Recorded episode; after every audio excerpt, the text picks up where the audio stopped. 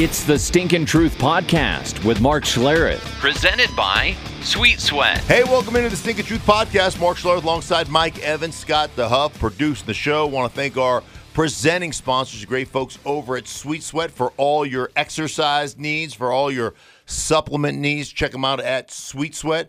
Also, uh, Superbook, America's best bet. Uh, Mike and I have been absolutely horrible in our picks in the uh, playoffs. I've been worse than him. Uh, our picks all season have been terrible. So you're welcome. But Superbook is the place to go if you want to take opposite of what Mike and I do. That would be beneficial to you. So the great folks over at Superbook. Mike, how are you, buddy? You know, I was thinking, I was thinking about uh, something. You know, Major League Baseball, when they have their World Series going on, Uh-huh. teams are kind of encouraged to hold off on announcing any news Right. Mm-hmm. until after the World Series is over. Let the World Series have its moment. You got to love the NFL. We're getting ready for one of the most highly anticipated Super Bowls of all time, Brady and Mahomes, and yet we got news all over the place that's almost kind of overshadowing the game right now. Well, it's it's so weird because normally, I, I mean, when I retired, I went right to work for ESPN. I have been at every Super Bowl site since 2001. My first Super Bowl I covered as an analyst was the Patriots Rams Super Bowl in New Orleans. Now, I had played in three of them up to that point, and I never really left the hotel. We were sequestered, you know, it was a business trip, all that kind of stuff. We never really left. First thing was I was shocked being out on the streets of New Orleans during that time. I was like, damn, this Super Bowl thing is a big deal. Like, I think I might have been more nervous to play in the damn game had I actually left the hotel and seen exactly what goes on during the Super Bowl. It's a debacle. yeah. Debauchery Wow, is what's happening. This is kind of a big deal. yeah, it's kind of a big deal. Oh shit, I'm nervous. Yeah, ex- exactly, exactly, exactly. So I, I, you know, it's it's really weird. The reason I bring that up is obviously this pandemic and what's going on right now, and the teams haven't even got to the or the the Chiefs haven't gotten to the Super Bowl site. Tampa's playing a home game, but it it just is really weird. And ultimately, I don't know if you saw this the other day, but Brady had the ultimate flex, the ultimate humble brag when somebody asked him about like the differences, he goes, "Yeah, this is way different doing this on Zoom as opposed to the first nine times I came to the Super Bowl." I was like, "You asshole! What a great line! What a great line!" So good for him. But yeah, all about the news? I mean, I mean, we're talking Watson all over the place. You know, I mean. The Super Bowl is really taking second fiddle to the news right that is broken. It has. I mean, and it starts with that Matthew Stafford, Jared Goff deal, and and you got to feel kind of. um I I guess I don't know, justified, emboldened, Vindicated. uh, vindicated, Yeah. uh, because you've you've long been advancing the idea that hey, pay no attention to what you've seen in Detroit. This guy Stafford is an elite talent, and He the. Rams certainly seem to think so. Uh, yeah, he is, and and I think you know, I think the Rams have just said, "Hey, Super Bowl window or bust." Like we're in it from the standpoint of the way we've built our roster, um, from the standpoint of what we have on the defensive side of the ball. I mean, we have two of the premier defensive players in all of football, in Ramsey and in Aaron Donald. And you know, on top of that, they've got a bunch of good players as well. Johnson at safety. Uh, you know, they've got. I mean, they have got uh, Floyd. Leonard Floyd is out there off the edge, who had a tremendous season. So they have this Super Bowl window built, and you know, uh, we always talk to Joel Klatt on our own radio program, a lead college football analyst for Fox, and Joel always says, and we've adopted it. D- does the guy pass the confetti test? Like, can you see confetti raining down on him after World Championship? And with that football team in Los Angeles, yeah, I definitely can see that. Matthew Stafford is one of the toughest competitors, one of the toughest individuals, and has got arm talent. You know that I would compare to. There's only two or three guys in the league that compare arm talent wise to Matthew Stafford, and, and that you know Aaron Aaron Rodgers does. Um, obviously Mahomes does. But Stafford is right there. When you're just talking pure arm talent, ability to be accurate from different platforms, um, you know, his ability to manipulate the pocket, he is phenomenal, Mike, in the pocket. He's not the greatest scrambler the greatest, you know, runner of the football. Um, as a matter of fact, he's below average probably in comparison to today's quarterbacks. But he has Brady esque talent inside the pocket. He's he's one of the best scramblers I have watched that never actually leaves the pocket. Um, he's exceptional at that. So yeah, you know, and and I'm sitting here in Denver telling people if the Denver Broncos can be in on this, you should be in on this. Uh, I mean, hundred percent. Just, I mean, go go after this. And people are like, oh, he, he's got a losing record. He's not any good. You guys are stupid and you don't know what you're looking at. The guy is a phenomenal player. And, you know, I, I look at in 12 years of playing, do you know how many 100 yard running backs he has had in 12 years? Like, how many guys have rushed for 100 yards during his tenure as the as the quarterback of the uh, of the Lions? 100 yards in a game. In a game. So you're talking about 12 years at 16 games a year. How many? I mean, you're leading the witness here. I would assume it's what single digits, It's like 10 times, 11, 11 times. times. 11 times. The one time he's had a top 10 defense over the course of his 12 years 12 year career, they they went 11 and 5 as a record. Matthew Stafford is not the issue. And Detroit did him a solid. They got a lot in return, but I love like l- let me just move over to the Rams for a second. I love their philosophy. They have a window and they realized their window is open and we don't have a uh, we don't have a quarterback that will com- that that confetti is going to roll down on. What happened there? I, I I don't mean to take you off in a different direction, but what what happened just a couple years ago? Sean McVay was the boy genius. Jared Goff was the former number one overall pick that was the perfect marriage with McVay. He got uh, showered with a, a, a huge contract. They go to the Super Bowl. They're, they're, they look unstoppable. And then New England stops them in their tracks. They score three points, and Goff was never the same. What happened? Well, I think I think a couple of things happened. I think one, they were so dialed in as an offense. Their O line was great. They were, and I always, I always, I've talked to you about this. I've talked on this podcast about this. The illusion of spread. They gave you this spread look, three wide receiver set. I did a game. I did a game late, late in the season in that 2018 season of the Rams, and they th- their percentage of 11 personnel, so three wide receivers, one tight end, one back, 11. They were in at 98% of the time. The only times that they weren't in 11 personnel was on the goal line and in kneel down situations.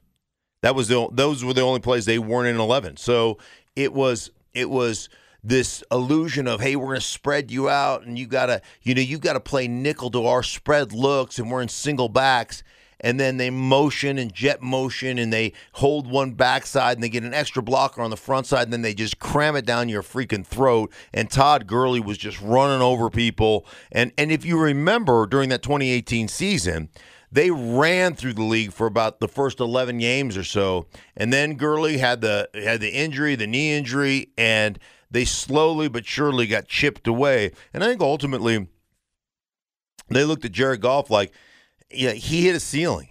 And even when we run it as well as we run it, because they're a power football team, like I said, disguised as a spread, even when we do that and we set up the play action perfectly and we get wide open guys, he just can't make enough of those throws to to get those kind of explosive plays that um, that he was getting in, in 2018 that he just doesn't seem to be getting the same at the same rate. And and I think I think that's ultimately what happened. But here's what here's what I think is fascinating to me because I came up and was drafted by Washington. And in that in those days it was Joe Gibbs and it was Bobby Beathard. And the belief at the time was we will trade an unknown commodity for a known commodity. We don't care. Washington is one of the only teams in the history. The, the Rams won't have a first round pick for seven years. Washington has done that twice. One year, I think, one once it went ten years, once it went seven years. They didn't care. If we can get big time talent that we know is proven in the National Football League, we'll give away your opportunity in a, with a first round pick where it's 50-50. Now, here's the, here's the deal about first rounders though, where they come they become even more valuable is because of of cost certainty you know that you've got that guy locked up in the fifth round or in the first round for five years with cost certainty. And so that's where the the that's to me the more valuable part of first rounders. Not hey, the first rounder is going to come in and be great and and turn our franchise around. No, it's hey, we've got cost certainty. And I think that comes down to this. I think it comes down to there are half a dozen, a dozen teams in the National Football League that care about winning. And I mean winning championships. Like everybody wants to win, right? Everybody hopes to win. Everybody like, oh, if they get that one winning season or one playoff season, they're they're good for a couple of years. But there's only 12 of them that are truly committed to winning championships. And so for most teams, the cost certainty of the draft and the hope springs eternal of young players and look, we got first rounders, you know, bring people to the ballpark. It brings people to the stadiums.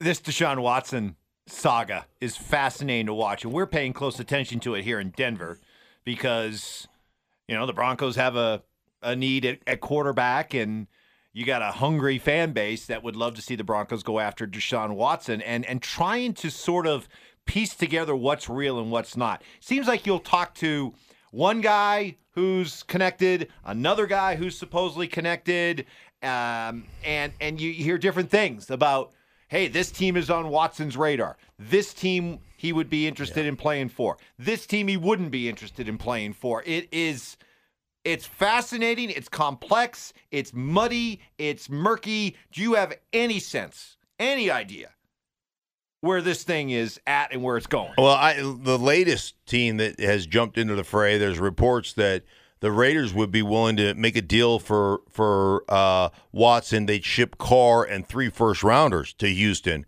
for a chance at Watson, which really has me nervous because then I'm like, then I'm like, you know, you've got, then you would have Herbert, you'd have Watson, and you'd have Mahomes. I mean, Mahomes is a unicorn.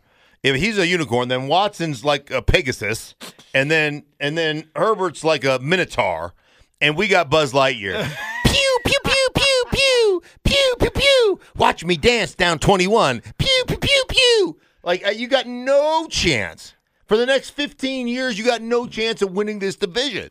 So that that scares me, but I actually like, you know, your tinfoil hat conspiracy. I want you to share with the listeners your tinfoil hat conspiracy when it comes to Deshaun Watson, because I think, I actually think, based on what we saw with Stafford, like the reports now that Stafford is in Los Angeles, as this was already kind of a done deal before everybody opened up and everybody started making their pitch. You know, the seven to 10 to 12 teams that were making a pitch. It was really LA or bust. Here's my theory strap on the tinfoil cap, everybody. So when it comes to Deshaun Watson, his public trade demand came out right after the Texans hired David Culley.